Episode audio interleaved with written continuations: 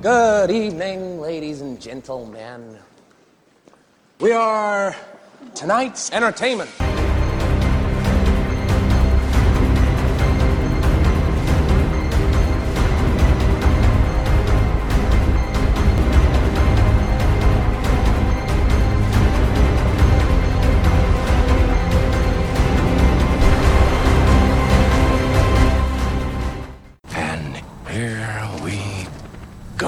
Hey, fellow Warzone listeners. My name is Zach Camps. Uh, I'm not golfing or slinging hands of monster, I'm usually thinking about Dynasty Fantasy Football. A couple months back, I joined the Patreon just to take my Dynasty passion to the next level. And I'll tell you what, well, let's just say there's writer downers for days in the Patreon. A member, you get access to the bonus pod where the guys take the filter off and talk about a wide variety of topics that maybe they won't cover on the normal show. You also get access to Memphis and Jerry for one-on-one advice, personal dynasty dilemmas. They'll tackle them for you, help you out with it. You just don't get that anywhere else. But I'd say my favorite part about the Depth Patreon is the uh, the group chat. Tell you what, these guys are some excellent minds. Tons of fun. The fire in there is amazing. Great platform to post trade questions, debate rookie values, share insight, interact with some cool people from across the globe. You know, shout out to those guys in Australia.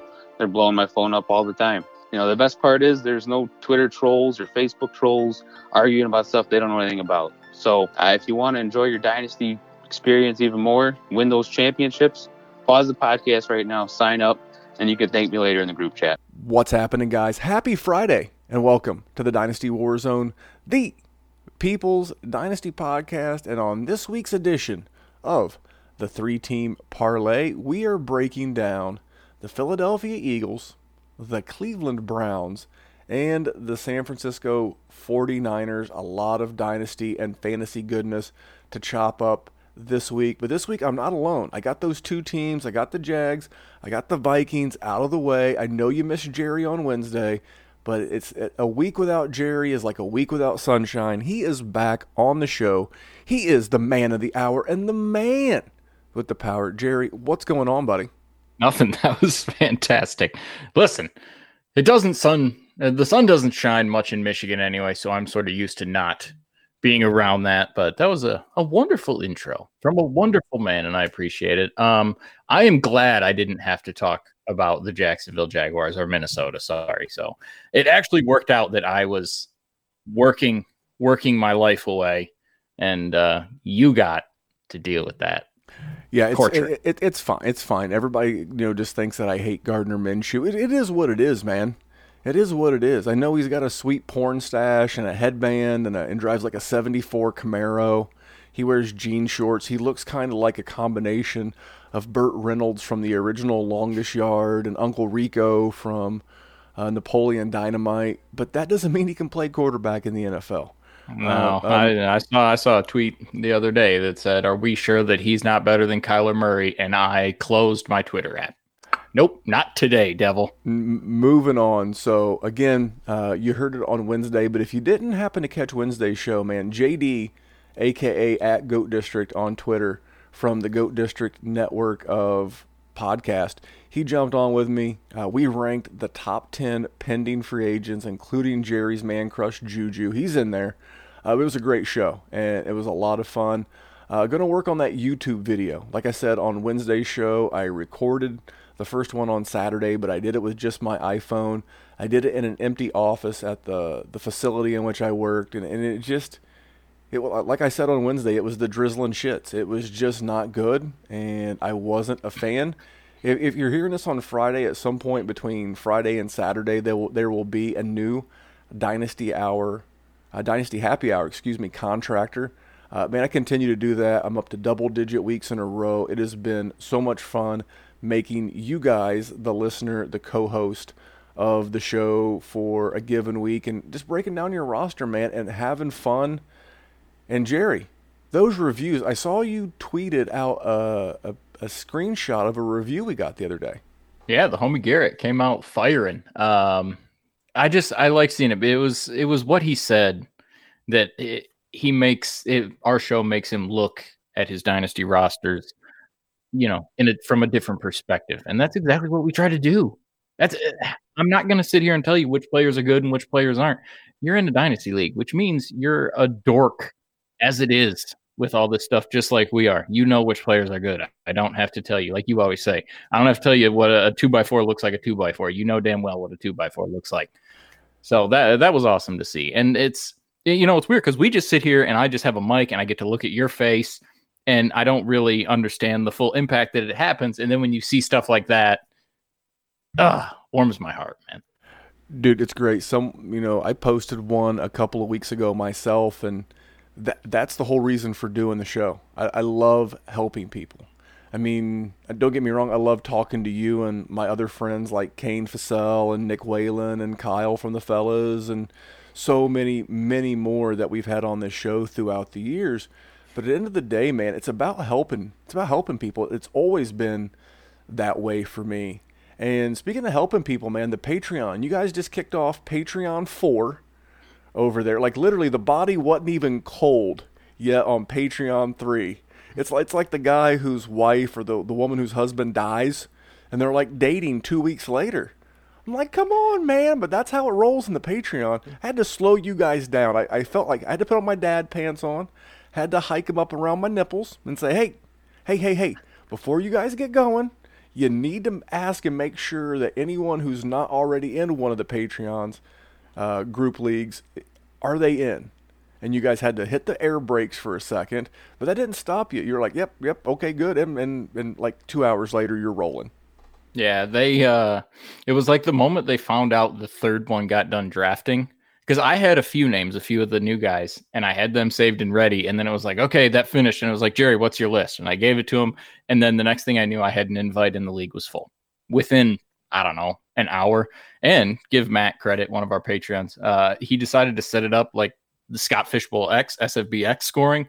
So I'm looking forward to that. That'll be two Scott Fishbowls I will be able to That's awesome. uh, botch. that so dude, that that is awesome. I didn't catch that wrinkle that you guys are doing a Patreon with Scott Fishbowl 10. By the way, have have you been given a league assignment or a draft slot? I have not. So I didn't pick a preference, so it doesn't show up. Uh, it just says that what my league preference is, which is Crossfire, because that was a fantastic game. Uh, so it doesn't say it. And the last I knew, I think there was seven people.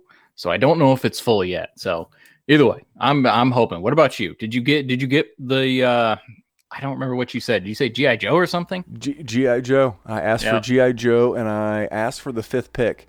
So those of you that have ever done a startup with me or any kind of a draft, if I'm drafting anywhere between four and eight, I'm a happy camper. I don't like being on the ends. I like being in the middle. I asked for spot, spot number five, and uh, guess who's drafting at spot number six? Oh boy.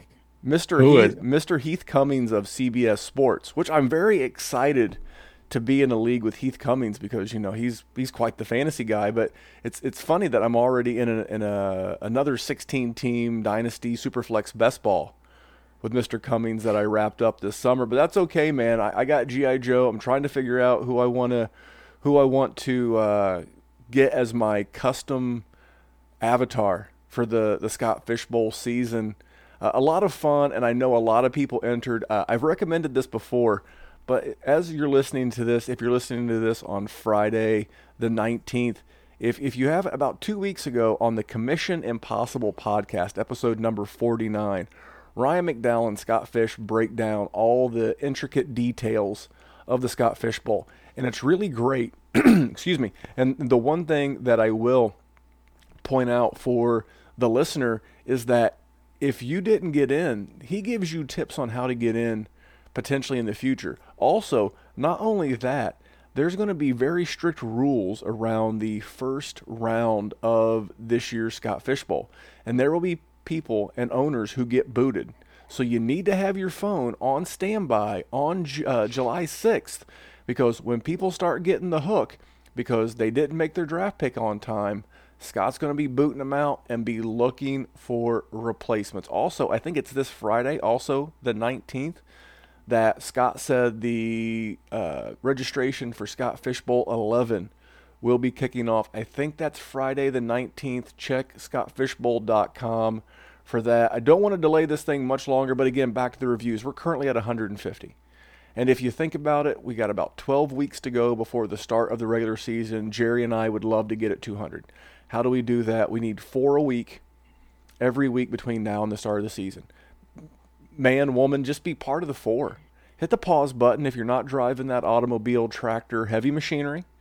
Hit pause. You go in, you, you, you review the show. If you want to put nice words like the, the people have been, Jerry or I will do our best to get it screenshotted out there and we'll do it. Last two things, real quick social media, Patreon. Uh, we'll go the social media first. Dynasty Warzone on both Instagram and Twitter. And at Jerry Sin DWZ at DFF Memphis. Those are all the handles uh, for Twitter and Instagram, and then the Patreon. Uh, we talked about the new league. We talked about the the fellowship we've got going on there. And if you just want to be in a place where you're with like-minded people who not only do you get individual one-on-one help with Jerry and myself, but you get to spend time in a group chat with a lot of other people uh, who don't always agree. And that's a good thing. If you're interested in the Patreon, you can slide my DMs. You can ask me about it. You can slide in Jerry's. You can email us, dynastywarzone at gmail.com. Ask us about it. You know, ask us, you know, on a one off. I can't spend the whole show talking about the Patreon, but if you're interested, we'd love to have you. Jerry, anything else to cover before we jump into these three teams? I think you hit that one out of the park, dude. It's uh, I it, it, listen, it's been fun. And goodness gracious, have the Patreon leagues been kicking off. We went from 1 to 4 in a heartbeat. If you're looking for a place to that, that's not ever really going to have a I mean, we're we're no FFPC, we're no, you know, Scott Fish safe leagues but I don't ever see one of our Patreons collapsing because there'll always no. be someone there to, um, you know, pick up an orphan. And even though the leagues aren't super expensive, at least we haven't decided to make one expensive yet. Uh, you know, we're, we're pretty adamant about collecting dues. We actually put that out on Patreon. So if you're looking for leagues, you're looking for fun, patreon.com forward slash dynasty warzone. All right, Jerry. Man, we have three hot teams to cover this year. I, I want to start with the team in the middle. Is that okay? All right. Remember that song from uh, what movie was that with Quentin Tarantino? Stuck in the Middle with You. Was that Reservoir Dogs? I'm pretty sure that was Reservoir Dogs. I think so. Yeah. I think that's when Michael Madsen cut off that that cop's ear. Um, what a crazy movie. So so Philadelphia, man, they finished 12th in the league in scoring last year, 24.1. So they barely missed being in that top third of uh, teams we would have covered. We're going to get to one of those teams in just a second. Uh, total plays last year. This was the number one team in offensive plays. They had 1,104. But you think if you're number one in plays, Jerry, you'd be a little bit higher toward total yardage total, right? You would think. That, that would be incorrect. Uh, this team was 14th in total yards, 5,772. Uh, passing yards, uh, they were 11th uh, 3,833. They were eight in pass attempts with 613. So over 600 is always great if you're looking for PPR love. And then in rushing, a little bit more rushing th- than you would think. They were seventh in total rush attempts with 454. And they were 11th in rushing yards with 1,939. A couple of new stats I, I want to throw on there for you is uh, the win total. I added the Vegas win total. This is per the Action Network. They have the Eagles slated to win nine and a half games. So you can bet over or under. So if they win 10, you win. They win nine, you lose. So you can look at the schedule. You can make that that determination. And then another thing, Jerry, ESPN got something right. Can you believe it? No, come on, don't don't tease me. What'd they say? Well, they they did a thing. If you search ESPN 2019 uh, snaps consistency. They went through there because of the whole COVID and everything. How many teams are returning how many snaps? And the Eagles are the 23rd highest ranking as it relates to snaps returning. They are returning 76.7% of their offensive snaps. So that was 18th in the middle. So th- they're around the middle. And and why does that matter? Cohesion matters in, in 2020, you know, due to COVID. You know, how much time has Carson Wentz had to work with Jalen Reagor? You know that if COVID impacts continuity, man, I, am leaning on on Zach Ertz. Uh, who's new? Uh, they they drafted Jalen Hurt. Is it Hurts or Hurt? Is it plural? Jalen. I think it's plural. Jalen Hurts, yeah, from Oklahoma via Alabama, and then Jalen Reagor via the first round. That was their first and second round pick. Who's gone? I only really had a couple of na- uh, names down here, and if you count Marquise Goodwin as new, okay, not really a dynasty guy. Who's gone? Jordan Howard. He's now in Miami. He's taken his 119 rush attempts and 525 yards with him. And Darren Sproles, have mercy on that man. He uh, he always wanted to be Frank Gore when he grew up. So Jerry, I'm gonna let you go around the horn. Let's just start with the quarterback position. Carson Wentz, are you up, down, or neutral on Wentz going into 2020? All right, so I second guessed if Jalen Hurts was actually plural. It is plural. He is a pluralized last name. Um, I still like Carson Wentz for the same reason that we liked him last year, Randy. I don't. I mean, maybe I don't have him as high as we did because we were drinking the Kool Aid, my friend. But I still like him. I, and he's got he's got his new pieces. Let's hope J Jaw grows. He's still got Ertz. He's still got Goedert. He gained Reagor. It's Alshon Jeffries there sometimes. I, I like Carson Wentz. I think he'd stock up, and I think he's one of these guys. And I think the reason I like him is because a you rub off on me a little too much. That's a weird thing that we won't get into. But I, I'm starting to like the quarterbacks that people are down on. The, the guys that it's not sexy to take. When you take Carson Wentz, people in your draft don't go, "Ooh, good pick." It just it's he's not sizzle. He's not sizzly anymore. So I think that's why I like him. What about you? Are you are you still on him, or is this uh that that ship has sailed? No, I, am still on him. I mean, he finished as the QB ten last year in your four point per throwing touchdown league. I mean, this is a guy that just you know a couple of years ago was an MVP candidate, and we loved this man. And last year, his wide receiver core got absolutely decimated lost Alshon Jeffery after 10 games, lost DeSean Jackson after a couple of games. I mean, he was throwing to Greg Ward and an underwhelming J.J. Arcega-Whiteside. I mean, thank goodness for Zach Ertz and his ability to scoop up 135 targets. But for me, I, I have I, am always like a hedge a hedge guy, and I should be a little bit more definitive. But I'm not going to pound the table. So I have Wentz as like a, a, a, slightly up. If he was QB 10 last year, I think he could get in that QB 7 range. So not like way up like a top three guy, but certainly a guy that I like. And uh, let's go to this backfield, man. Miles Sanders. Now, some people are going to tell you that Miles Sanders has way too much steam. And Jerry, and they're going to say his stock couldn't be any higher. And I'm going to say that's where you're wrong, cowboy, because his stock's up for me. I mean, all this kid did was he started, he, excuse me, he played in all 16 games, listed as the starter per pro football reference 11 times, uh, had 179 rush attempts for 818 yards, three TDs, 63 targets, 50 receptions, 509 receiving yards, another three TDs. I mean, all the guy did as a rookie was compile 1,327 yards and six TDs. Oh, on 11 starts. Oh, and Jordan Howard's in Miami. I don't think that it's it's crazy to think that this guy could easily be a top 5 running back in 2020. So for me it's up. I'll pound the table a little bit for Miles Sanders. I do like Boston Scott. I think he's up as well. My my one slight fear is that Devonta Freeman still floating around out there. Maybe he comes in, but Jerry, where are you at with Miles Sanders and uh, a little bit on Boston Scott? Let me let me ask you a question. If Devonta Freeman does show up in Philadelphia, what's that going to do for you? For not only for him, but for Miles Sanders. I know we're we're talking into hypotheticals right now, but let's let's just let's play this game.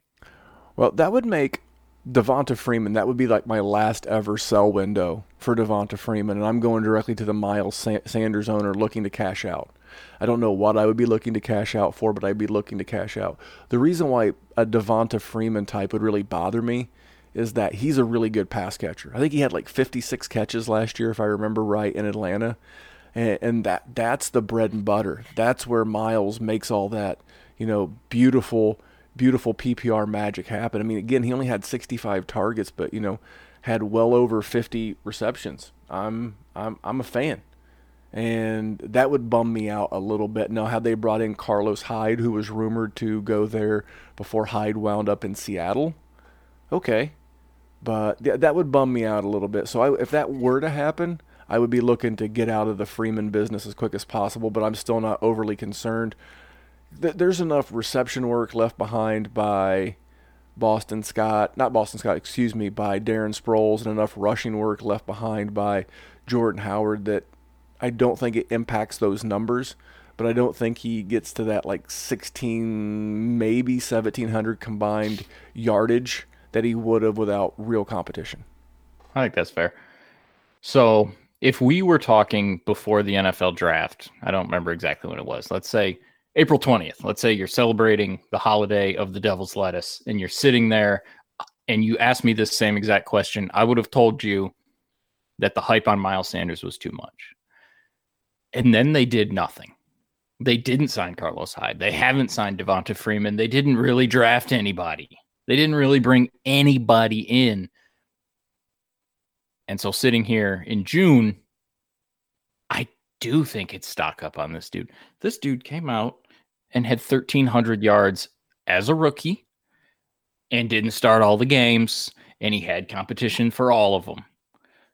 Is it really inconceivable to think without competition, and if he can stay healthy again, the 16, 1700 yards isn't, I don't know, almost inevitable?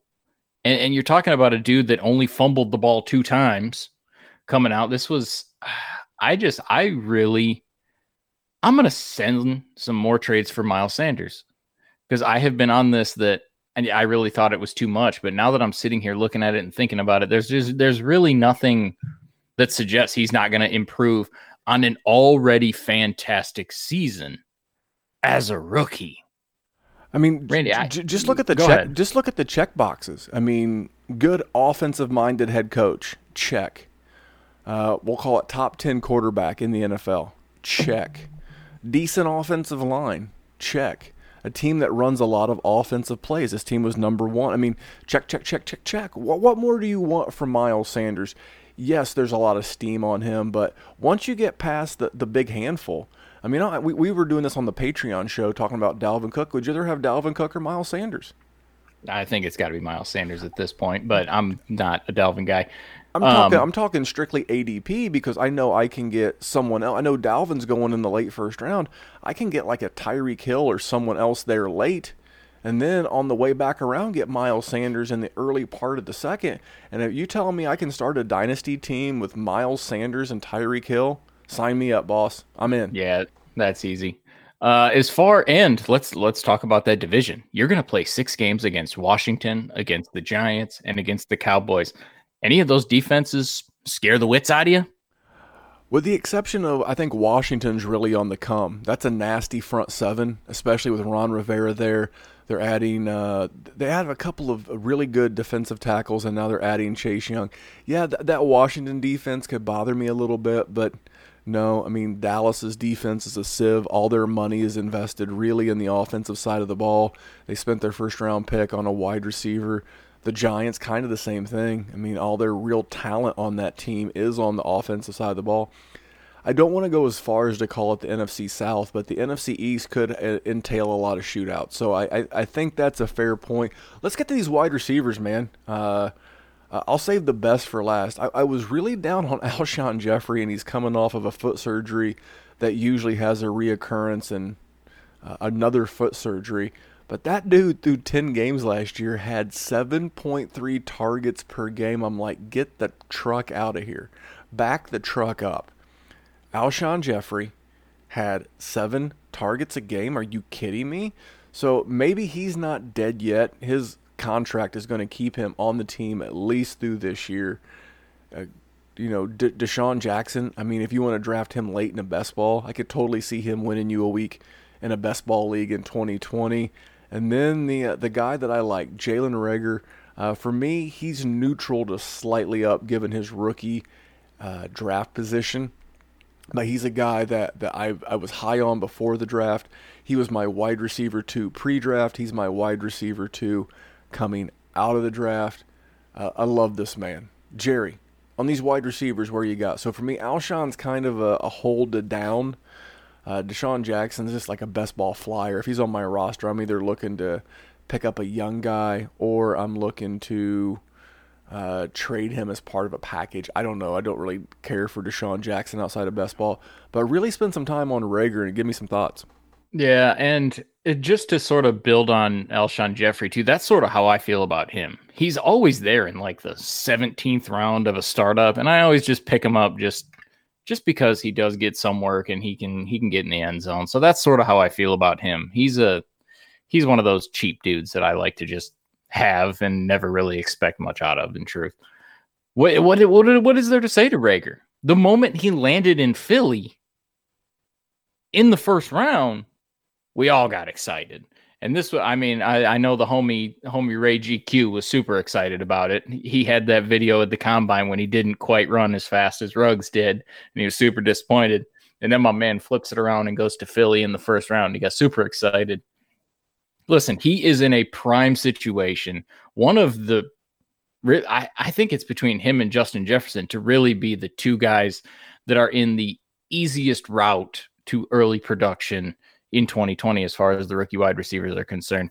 What's what's there not to like? You got the guy. The he's never really had tons of talent around him. No disrespect to any TCU fans that we have out there, but I and and the worst part is Randy is he's a dude that I wanted a ton of, and I did not end up with a ton. Just he he kept going in spots where I didn't like him, and it, it's sort of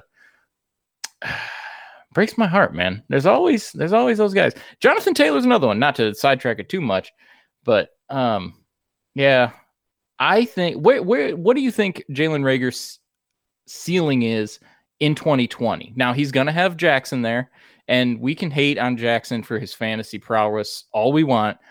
But as far as a veteran, bona fide professional wide receiver with ties to Philadelphia, the man is going to have a role there. And Alshon Jeffery, like you said, having seven targets a game, he's going to have a role there. What what what are you thinking as far as wide receiver three, wide receiver two? Eh, what are what's in your head? I, I would feel safe today in the middle of June without seeing obviously any camp or anything going on. I would feel comfortable saying wide receiver three. Again, I, I will say this until I'm proven wrong. I think COVID is going to set back new set back new relationships whether that's coach and quarterback, quarterback and wide receiver. Uh, that's why that consistency ranking with ESPN means something to me, because you know you, you only have so much time to to get on the same page this year, and it's going to be so weird. So he's a guy that I could see struggling early. He's the kind of guy that maybe after five games, if you can find that, and I know you can. Every league's got an impatient owner that that you know what he's been through five games. He's a pile of trash. He's the next you know Corey Davis or whatever. I'm trading him okay, trade him to me. I'm in there. Just hook me up because I, I think once there's a little continuity built and as they get going down the stretch, I, I think he will be the guy. And I think he's such a versatile piece. And, you know, I know he didn't quote unquote run fast. I mean, a 4 4, what, 7? That's fast. Yeah, still fast. But but I don't I don't think that, that there's like straight line speed and then there's like football speed and his football speed is off the chart. So man, I, am all about Jalen Reagor. Um, I think he's neutral because I think he's going fairly in rookie drafts and even startups yeah. to a degree. But let's get into these tight ends. Zach Ertz. Why does people hate? Why do people hate 29 year old Zach Ertz but love 31 year old Travis Kelce? You know, we talk yeah. about we talk about how crowded the the target share is in Kansas City with Sammy and Tyreek Hill, and now we added Clyde Edwards Helaire, and Mecole Hardman's going to take a step, and but but then Travis Kelce's still going to be a monster. This is the team that had the most, the most, the most plays in the NFL last year. I mean, Zach Ertz is still going to get his. You know, when the chips are down and all these new relationships, whether it's, you know, Marquise Goodwin, whether it's Reagor, he didn't have a lot of time with DeSean Jackson last year. You know, when all the chips are down, he's going to go back to his security blanket. He's going to go back to his whoopee, and that's Zach Ertz. There's a reason why he had 135 targets. Oh, yeah, and he missed a game and a half. And, and, and then you add in uh, Goedert, who had 87. He's a hold for me. You know, you've either got to take a big step forward or you are who you are at this point in, in your career. So I have no problem holding on to my Zach Ertz. And I'll be honest with you, If someone comes through with a knock your socks off offer for, for Dallas Goedert, take it. Because on last week's show, when you and I ranked contracts going into 2021, Zach Ertz has got a really weird one. Because after 2020, he's making like less than two million bucks a year. It's the oddest contract that I found when I was reviewing contracts. So he's very he's very keepable on that roster for the next several years. So I don't know that Dallas Goedert has quite the clean launchway to being the man there in Philadelphia. So for me, Ertz is a hold, being about a year and a half younger than Kelce. And for Goedert, for me, kind of like a guy like Hunter Henry, it's put up or shut up time. Do the thing or you're not the thing. So where are you at with these two tight ends, Jer? I think I am exactly where you are at with these guys. The thing about everybody hating Zach Ertz is exactly what you said. He's not the new hotness. Dallas Goedert is that dude that people have just been going, oh my God, Dallas Goedert. I can't wait till he's a tight end. Good. And to to your extent of the Hunter Henry put up or shut up, I don't think he can put it up. Uh sorry to break anybody's heart out there that's really been banking on this dude. Because if you were a supreme talent, you would have shown it. And he's been he's been cool. He's been all right. He hasn't been Zach Ertz. And and if like what Randy says about the money, listen, money talks. And if Zach Ertz in his highly productive, uh, highly available in the end zone, that was a horrible way to explain that. High high rate of touchdowns, let's say that they're to keep him.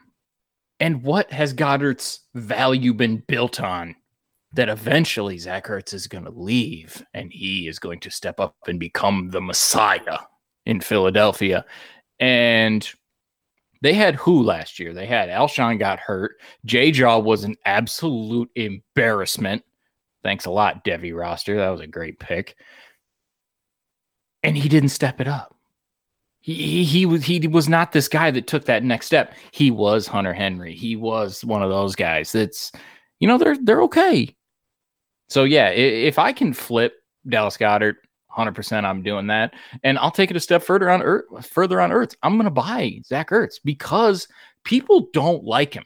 And and what where did his value really slip, Randy? It, it's 3 to 4, maybe it's behind Mark Andrews now. I'll accept that, but you know, as I like to say here on the show, it's the great American philosopher Ric Flair once said, "To be the man, you got to beat the man." And until Dallas Goedert beats the man, he's not the man.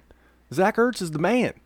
So I, I like Zach Ertz. We uh, real quick, J Jaw. For me, if I have a J Jaw share, I don't plan on using it in 2020. I, I want to kind of see what I got. Can he supplant? Alshon Jeffery as that big body boundary wide receiver who can help out in the red zone and, and you know maybe convert some first downs here or there. I know they've got draft capital in him. For I, I didn't write him down, but you mentioned his name. So real quick before you wrap up Philadelphia, where are you at with Jay Jaw? Listen, is, that not, a, is, not, that, is not, that a poop sandwich? Yeah, that is a poop sandwich. I'm not going to get rid of him because I probably, if you have him, you took him at the end of the first or in the early second, so you can hold on to him for a little bit longer. But if you're really holding out hope, I, Randy, like uh, like I said about the Dallas Goedert not stepping up, this dude literally took a role where everybody got hurt and everybody came to play, and you did nothing, nothing one catch, 29 yards. Two catches, 43 yards. One catch, 15 yards. Two for 29. Get the F out of here. Get, I, I need, you want to put up or shut up? You got to at least show up before I think you can put it up. Yeah, I, nope.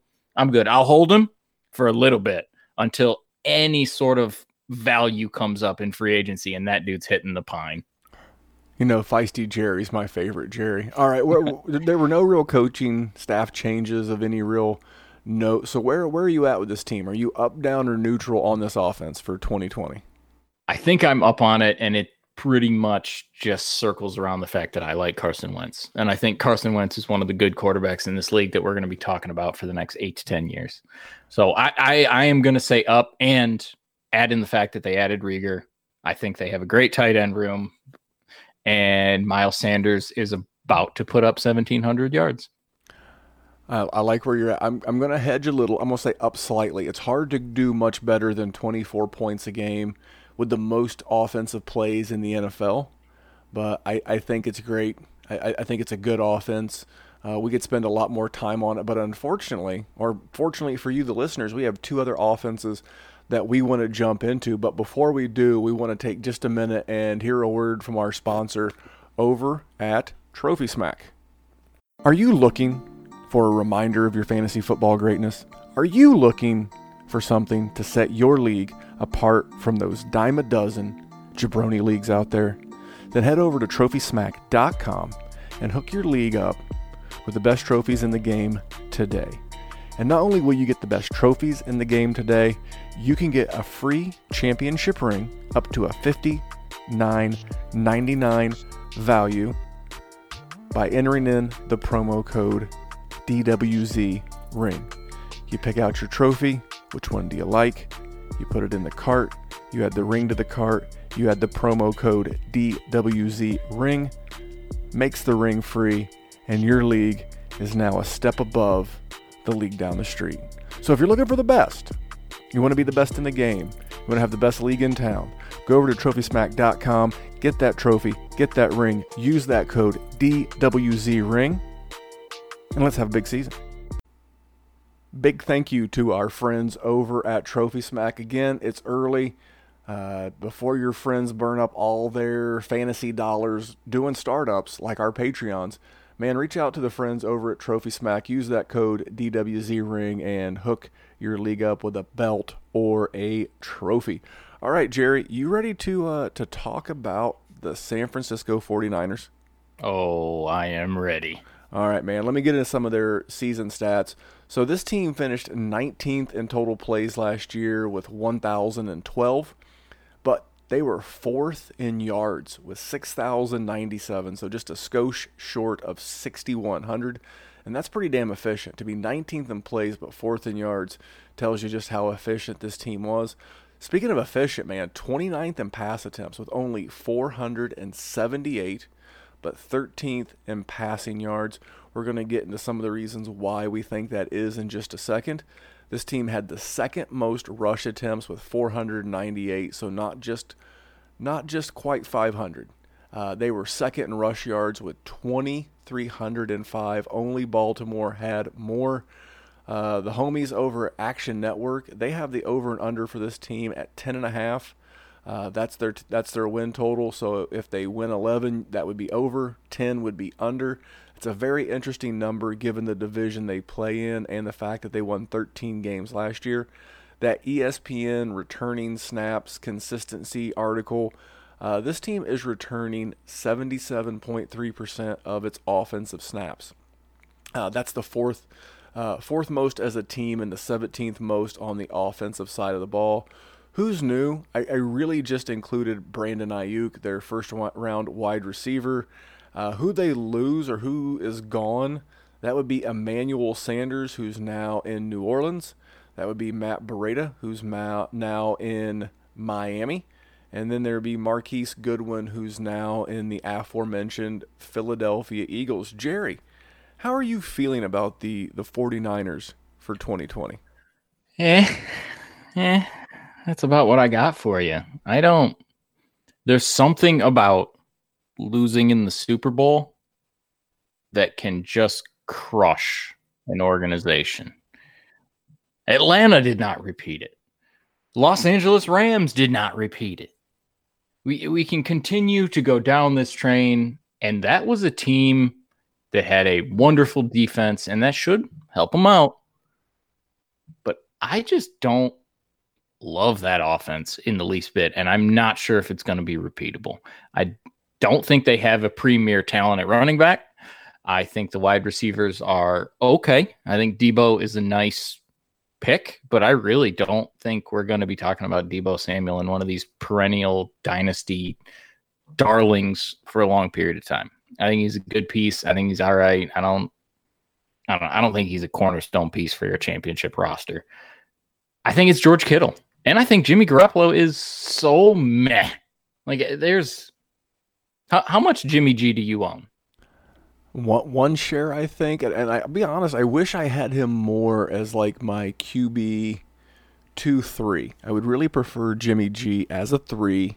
He's probably a lot of people's two, but man, the reason why I like Jimmy G is that he he was uber efficient. Again, 29th in attempts, but 13th in, in yards. That's a big deal, and I think a big part of that has to do with his head coach, Kyle Shanahan. You know, he played the entire season after his ACL injury.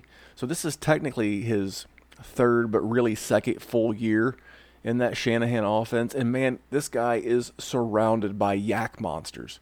Whether that's George Kittle, whether that's Deebo. I think the running backs are better pass catchers than they lead on. Uh, for me, Jimmy G is a is a stock up, not a huge stock up, but but he is a stock up for me. Is he a stock up or a stock down or neutral for you? I think he's probably neutral, and that's only because as my tone is probably, you know, telling the people that I don't love the man. But I think Brandon Aiyuk's going to be a nice piece to add. He was not a good prospect that I loved. I didn't fall in love with the man at all. But if you get taken in the first round, there's probably something I'm not seeing in that he fits your scheme in a nice sort of way. So I think it's going to help. I don't think it can hurt at least. And like I said about the the running backs there, I'm sorry, I'm just going to keep going on them. I really wanted to see something sexy because I think we all because of how efficient they were. But I understand why they didn't. It's the problem is, is we see guys in a fantasy world and we look at Tevin Coleman and we look at Jerick McKinnon and we look at all these guys and they're just they don't help us win. But they're okay. So I get it. I don't know. I just I, I think Jimmy G has enough talent around him to prop him up more than I'm giving him credit for. He's just not a guy I love. So I, I'm going to say neutral, but I he's just not a guy I have a lot of, and I'm not really looking to get him. But to to your credit, I do think he's in that. If you have him as your QB three, I think you're pretty happy. If you're relying on him as your QB two and a super flex, I don't think you have a championship team. That, that's fair. I, I mean I think he is a QB two. I mean he's gonna if he, if you told me he finishes between QB thirteen and twenty four in twenty twenty, I'd be like exactly. That's yeah. exactly where he goes. So neutral to slightly up. I think he can improve a little bit on 2019. Uh, I love Raheem Mostert. Out of everybody we've talked about so far, his stock is the most up for me, and it may be a one year deal for me. But this is a team again that had 500 rush attempts and 2,300 yards. I think he's going to get half of those rushing carries. I think he's going to get 250 carries. And the running backs in San Francisco had 80 targets. Now, I don't think he gets all of those. I think Tevin Coleman will be extremely involved in the pass catching game. I think Jerick McKinnon, believe it or not, I'm not going to rank him. He's stock down, he's stock trash, he's stock gone. But I, I love Mo- Mostert. I think he's still cheap. Now, this is more of a redraft move. He's the kind of guy, um, it's the old pump and dump. I'm going to wait until he inflates his value in Dynasty to the point to where mid-season, if I'm not a lock championship contender, he gone. I'm going right to the to the champion or a potential champion and being like, look, dude, give me something. Can I send you Mostert in a third for your first? Um, what kind of deal can you and I hammer out to, to move Mostert? But if you're a contender, I love this man. Tevin Coleman, I'm just kind of meh. You know, yeah. he'll be a free agent in the offseason, as will Jerick McKinnon. I believe his contract's over at the end of the season. And even though Mostert's a little bit older in life at the running back position, he's a low mileage uh, used car, if you will. So I, am really up on him, and I have McKinnon and Tevin Coleman as both just holds. Did you have anything else to add on the running backs? Are you up down? I know you weren't a big fan. No, I'm not a big fan, and it's the problem is is I like Mostert to an extent. I like him because the dude finds the damn end zone. Like in the last six games of the season, he scored seven touchdowns, and it wasn't like he got four of them in one game. Now, granted, he did do mm-hmm. that in the playoffs, a 220 yard, four touchdown game. So holy hell. So if there's anybody, it's definitely Raheem Mostert, in my opinion. And I really don't think it's close because Jerick McKinnon has mush for knees and Tevin Coleman has never shown you anything. I don't care how much hype you had. You want to talk about Dallas Goedert and Tevin Coleman? Spider-Man meme where they're pointing at each other. Same guy. You always thought as soon as the other guy was out, they were going to jump up, take it over. Sorry, you had, Devonta Freeman got hurt. Tevin Coleman showed up, didn't do a damn thing. Um, but I'm definitely flipping him the moment he has that big touchdown game. Mostert, that is. Um, it's it's a running game that can score, which obviously makes it helpful. I just don't know how consistent it's going to be going forward. So I will tend to avoid it because it's going to be definitely a headache. But if you have Mostert, I think it's, you know, like you said, I think it's okay. All right, let's get into these wide receivers now. Deebo broke out as a rookie. I think we all liked him around rookie draft season this time last year. I don't know that we necessarily expected him to get 81 targets, the second most on the on the team, and and you know he he played in 15 games and only started 11. I, I think there's a lot of space for Deebo to grow. Uh, his value does have the Twitter steam, but I'm not overly concerned about Brandon Aiyuk. I'm going to get into him in a second. I have Deebo as a stock up, although he is pretty spicy. He's a he's a pricey commodity out there in Dynasty, but I'll say slightly up. And then Aiyuk, Aiyuk's a hold. I'm very nervous on Brandon Aiyuk, and I'll tell you why. I got two words for you, Jerry. You ready? Yep. Parris Campbell. I get a real Parris Campbell vibe from Brandon Aiyuk a guy that when I started the draft process, I wasn't super high on. And then as I did more research, I started to come around. And now that as we're getting into OTA, which there's not really going to be any and in the summer, I'm starting to get that weird vibe again, just like I had with Parris Campbell. And I don't know what this guy's going to do in year one. I, I would much rather be on Deebo. I know people think that Aiyuk and his draft capital really put a, a, a crimp in Deebo's uh, style, but I don't think so, man. I, am really into Deebo. He's slightly up. Aiyuk is a hold. Uh, Jalen Hurd, uh, not is, is it Jalen Hurd? The, the yeah, him and Jalen yeah. Hurts always throw me off. Uh, the former running back, now wide receiver from Tennessee. He's an interesting guy. He might be someone you look to get as like a throw in on a trade if you see him out there. But I mean, really, for me, this wide receiver corps, I've got to uphold cheap buy? Am I being crazy? No, I don't think you're crazy. And as far as Brandon Aiyuk, I think that was sort of the perfect breakdown. I mean, that was exactly how I feel about the dude. Didn't love him. He came in. I the the one thing about that situation is he does something that George Kittle and that Deebo don't do. So they clearly wanted somebody in the specific role that they wanted him for. So I think he's gonna have a role, but I don't I don't love him either. So I I don't know. That's a tough sell. As far as Deebo, I think he's stock up because I think his production is going to go up. But I don't think his value compared to what you have to pay for him in a dynasty league right now is going to go up. I think I don't think it's out of the realm of possibilities that my man goes for a thousand yards, which would be an improvement by 200 yards on last year. I don't think that's crazy at all. But I think what you have to pay to get him right now is more than a wide receiver that gets you a thousand yards. And that's before he's even done it. So it's tough for me to say. I think production wise, he increases. I think his value probably sticks around the same. The thing is, is he's shown that he can have big, monsterful, awesome games. The problem is he just didn't find the end zone, which is if this dude has a 800 yard, nine touchdown season, you know, we're probably having a different conversation right now. But he only had three, but he's shown that he can get eight passes in a game. He's shown that he can crack 100 yards.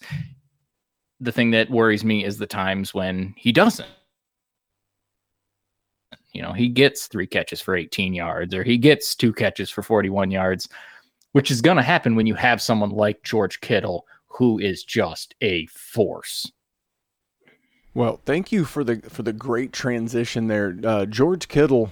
Uh, it's it's hard to get higher than my number one tight end uh, in Dynasty. Yes, I have him ahead of Travis Kelce, based strictly on the the about four years of age difference. But I mean, what else is there to say about a guy who's coming off back to back 85 plus catch seasons, back to back 100 plus target seasons? And back-to-back 1,000 plus yard seasons. You know, but you know, you know where he can really improve, Jerry. touchdowns. Where's that? touchdowns? He's only Yeah. ever, his most ever in a season's been five. I think George Kittle And, and he's still been this good though. I, d- bananas, absolutely bananas. If you go back and listen to the the six guys that we're not trading off of our dynasty roster, my love for George Kittle is professed there. Uh, Jerry, I don't need to say anything else about the man. Uh, are you? But are you up, down, or neutral on him? I'm I'm clearly up. I'm trying to get him everywhere.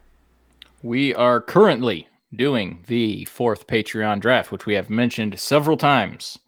And yours truly, the handsome, bearded, trucker hatted Jerry Sinclair, recently just took George Kittle at 209. So I love George Kittle. And I'm not going to break down anything else because everybody knows damn well that George Kittle's good.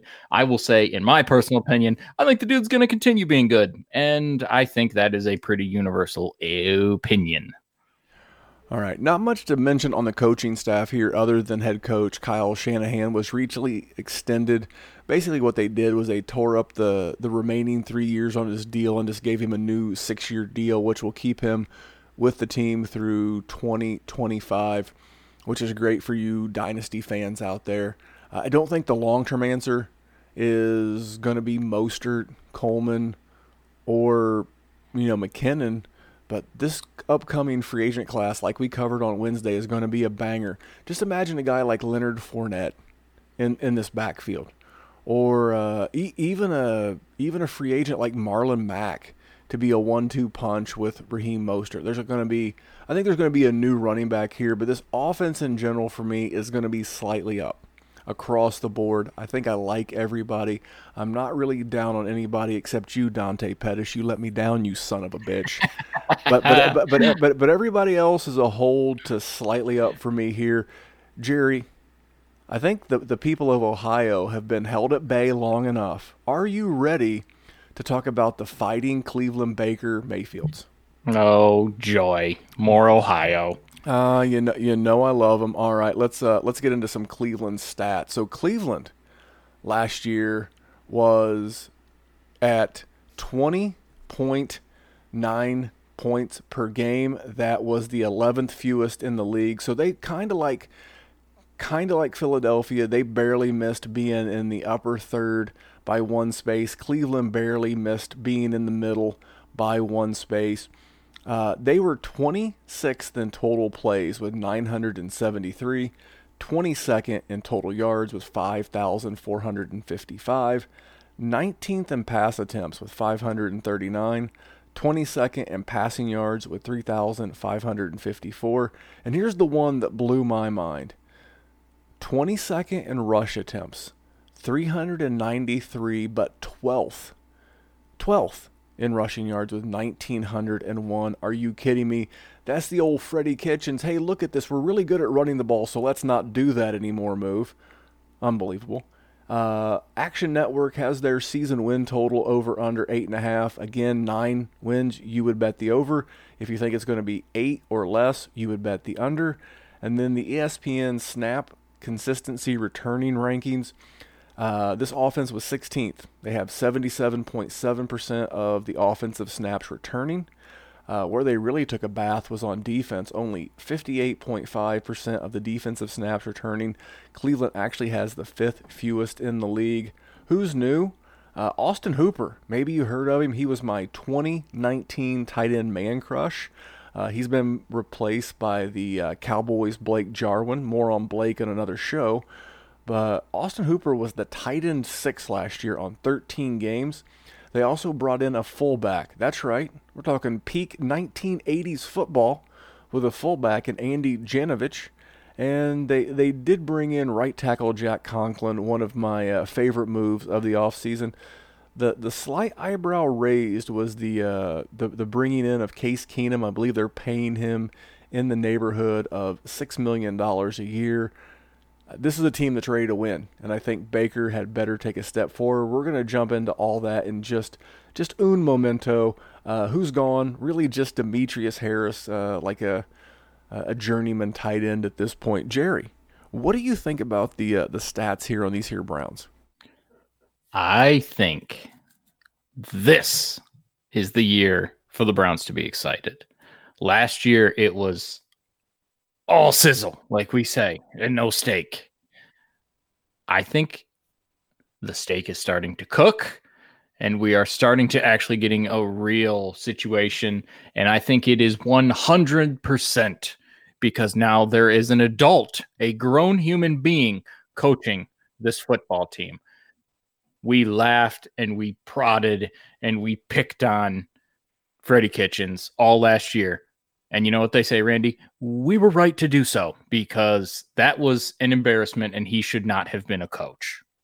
You know, he really looked like a com. Remember Anchorman, Champ Kind, the, the sports anchor? Oil me! Yeah, he, he looked like a combination of Champ Kind and like a short order cook at a Flying J truck stop. That's what Freddie Kitchens looks like. He's taking his talents to New York with the football giants. I'm sure we'll talk more about Freddie a little bit, a little bit later on in the, the three team parlay series. I want to get into Baker, man. Stock up, stock down, stock hold. For me, Baker's a hold. So the days of me piling on Baker are over for the most part, even though I was right. Baker has been in two seasons in the league. He's been QB 19 excuse me, in 2019 he was QB 20, and as a rookie he was QB 16. Um, I can only look to Kirk Cousins, the quarterback that head coach uh, Stefanski had last year. Cousins finished as the QB 15. And, and I know that Baker's still being drafted as a top 12 QB. I, I just don't get it in what I perceive to be a low volume offense. I don't know how he cracks the top 12 with all the guys we've already talked about you know, there's Mahomes, there's Dak, there's Kyler, there's Wentz, there's Lamar, there's Russell Wilson. I think Jared Goff still finishes ahead of him. I think Daniel Jones finishes ahead of him. I think that Baker, I, I think he's better than QB 20, but I'm I don't believe he's better than QB 13. And for that reason, I have to make him a, a neutral, maybe slightly up because he's been 16 and 20. So I think 13's reaching for the stars here. Am, am I being unfair? Has as am am I uh, being too dug in on my Baker approach, Jerry? He has 14 interceptions and he has 21 interceptions in his two career seasons. So no, I don't think you're being absurd and I think it's I think he's probably neutral. But I think that is a product that I probably don't want him. And here's the problem though, is if you have Baker Mayfield, you probably paid a lot more than that. Just a little secret, especially if you were one of the dopes that played QB2 prices. No offense, we've all made mistakes, but you're going to have to probably eat that one because you're not going to get a return. I think he does improve. I think this is going to be the year that he actually does a little bit better and maybe creeps into maybe he can get to QB 12. You know, but I I'm with you in the fact that if I was a betting man or I have a gun to my head or you know, I I have to speak in certainties, I really could not bet on him being a QB1 in fantasy. And, and that goes for any time, really. And, and what's going to happen if Odell Beckham decides to leave? and Jarvis Landry's getting up there in age. And, you know, I, I, think I think with the improvements on the offensive line, they drafted one in the first round. They brought in Jack Conklin, the, the Michigan boy. I think that'll help. That'll that'll keep him on his feet. That'll give him more time. He'll be able to make some more plays. Maybe he throws less interceptions. Maybe he can cut that down to, you know, 12 or 11 and then he still throws, you know, for 4,000 yards. He's going to be okay. He's so, so here, I, here, here are my concerns with Baker. It's, it's not, not at this point. I, I, I like what I've seen in Baker this offseason. I like on Instagram that he's showing himself working out. Yes, that matters to me.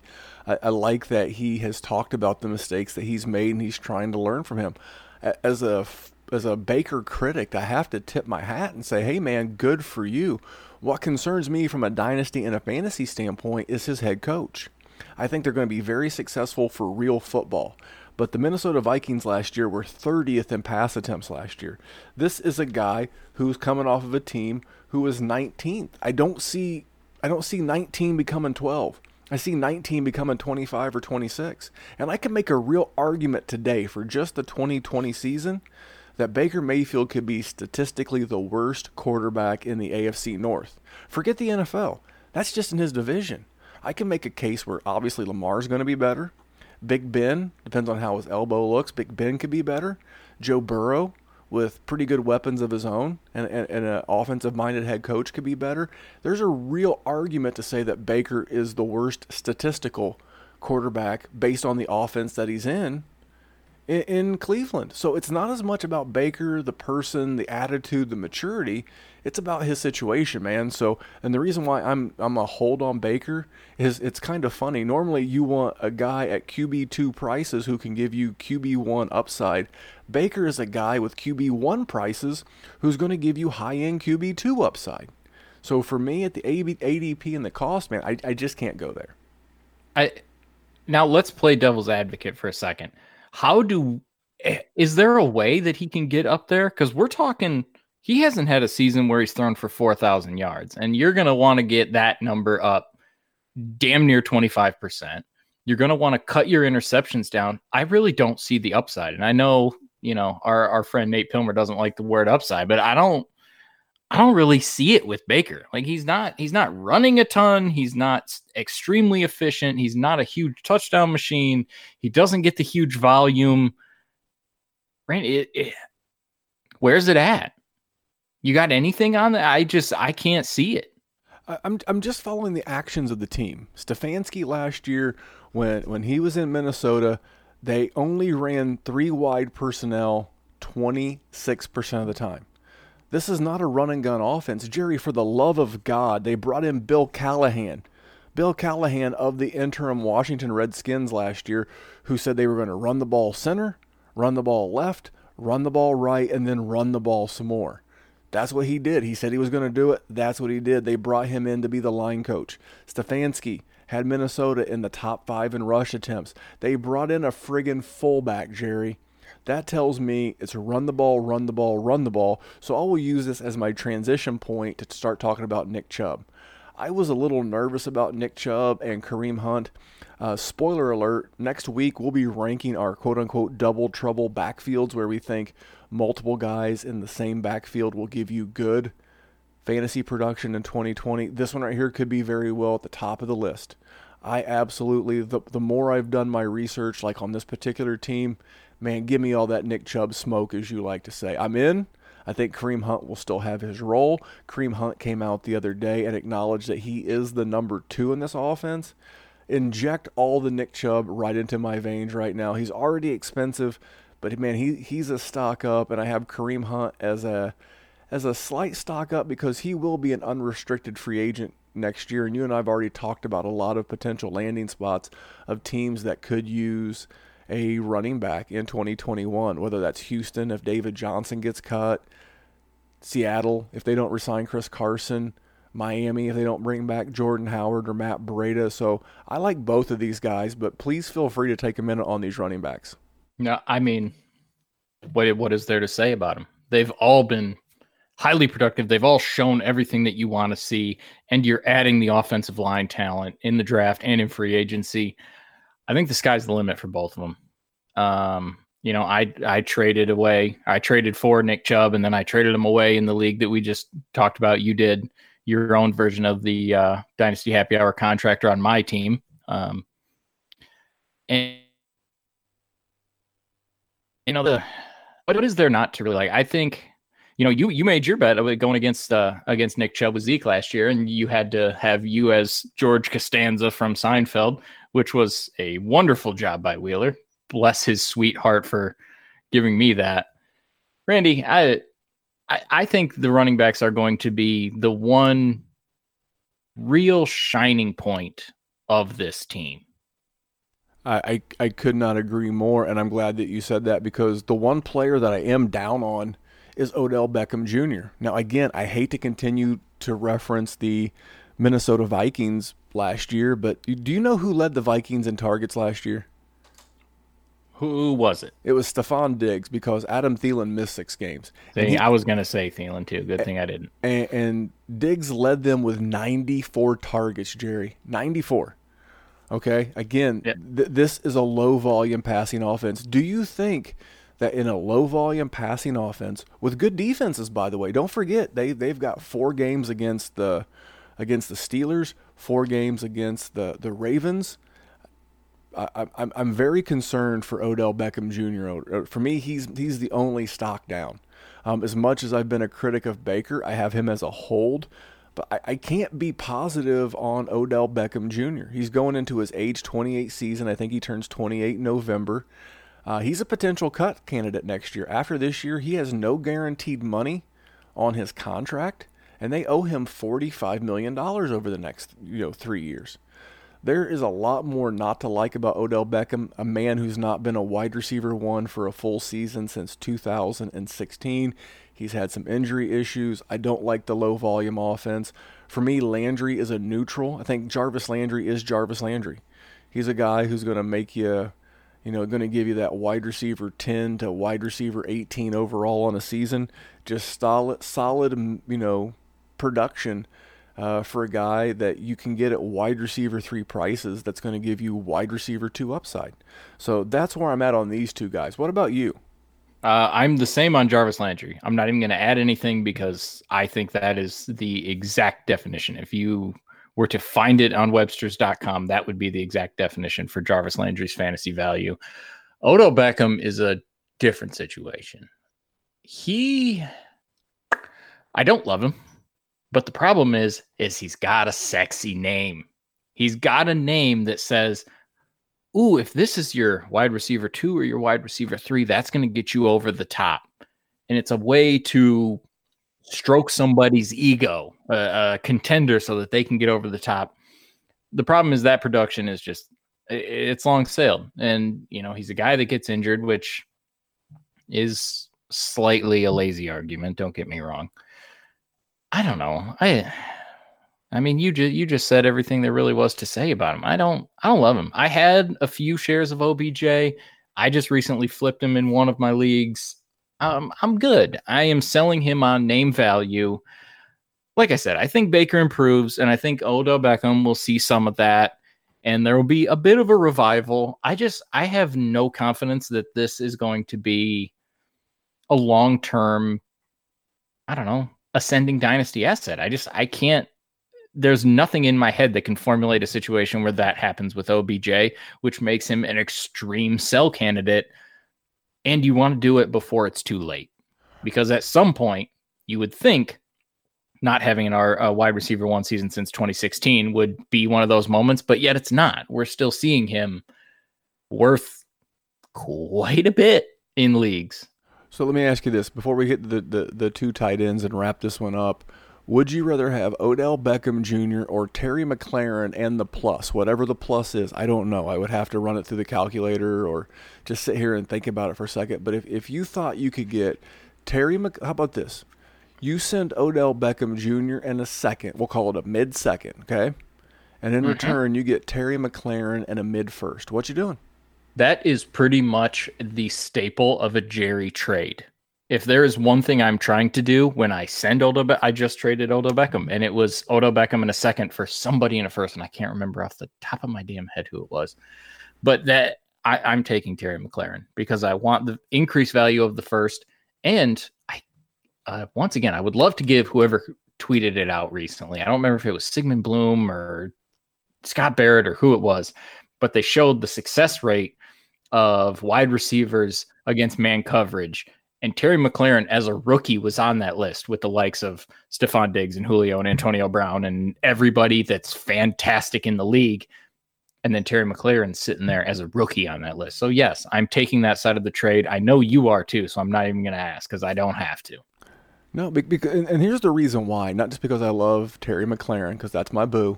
No, it's it's because I think I can get similar production. If I if I told you both guys average 15 points a game in 20, 20 in PPR format, would you be surprised?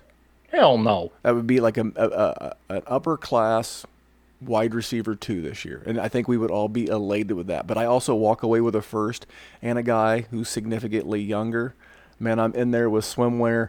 Let, let's talk about these two tight ends, David Njoku and Austin Hooper. For me, Austin Hooper is a neutral, man. I'm, I'm not throwing him out the window. He's not on the trash heap. I want to see it. I mean, Baker is going to be working real well in that short to intermediate area. Yeah, I know that's the same area that Kareem Hunt works, and that's the same area that Jarvis works. And that's part of the reason why I'm down on Odell Beckham. I think that to keep Baker between the. Bake, what Baker needs, Jerry, you ever go bowling with like a little kid and they got to put those bumpers up? Yeah, I used to work at a bowling alley, so I know all about that. So, so I, I think guys like Kareem Hunt, Jarvis Landry, and now Austin Hooper, those are your bumpers. You can use a guy like David Njoku to, you know, to stretch the seam a little bit.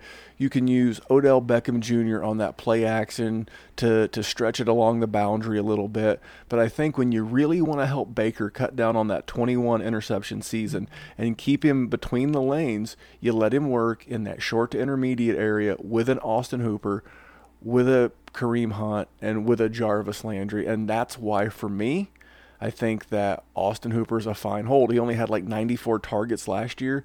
Cleveland's got about 60 vacated tight end targets going into this year. Man, I, I and I know that he's going to be on the field a lot, and I also like the fact they brought in Jack Conklin. Uh, he's not quite the level of a blocker of a George Kittle, but he chips and does enough to be okay. And the fact that they brought in Jack Conklin and they really shored up this offensive line, they drafted, I believe it was Jedrick Wills out of Alabama to be the left tackle. The offensive line got the improvements it needed. So I like Austin Hooper. He's a hold. I, I really going to be hard to improve on a tight end six season, but if he repeated that, I would not be surprised. And David Njoku, he's kind of like the Corey Davis of tight ends. You're really you're re- well. I, I I mean that I mean that in the nicest yet meanest sort of way. He's a guy that Devy Darlings just can't get out of their head. Uh. You've loved him forever. He's probably a better athlete than he is a football player, and we're all just really going to have to wait and see what happens on team 2.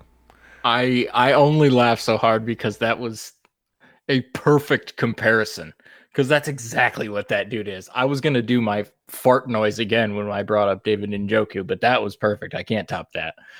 As far as Hooper, I think you're right. I it's weird, you know, he had a tight end six season, but if you look at the numbers, it wasn't all that fantastic.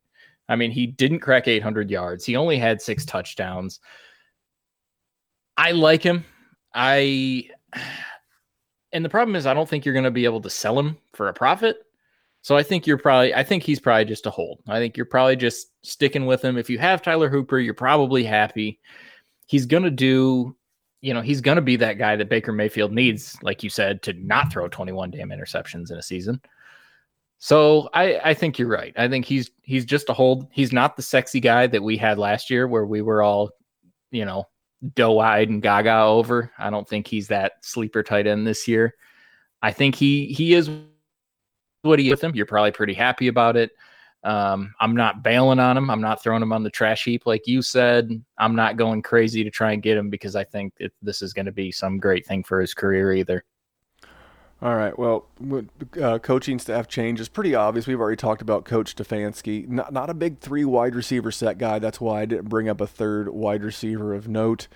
Uh, again, ran 74% of the time with two tight ends on the field. So even though Njoku may not be a target monster, he may not be the kind of guy that's horrible to have in like a best ball.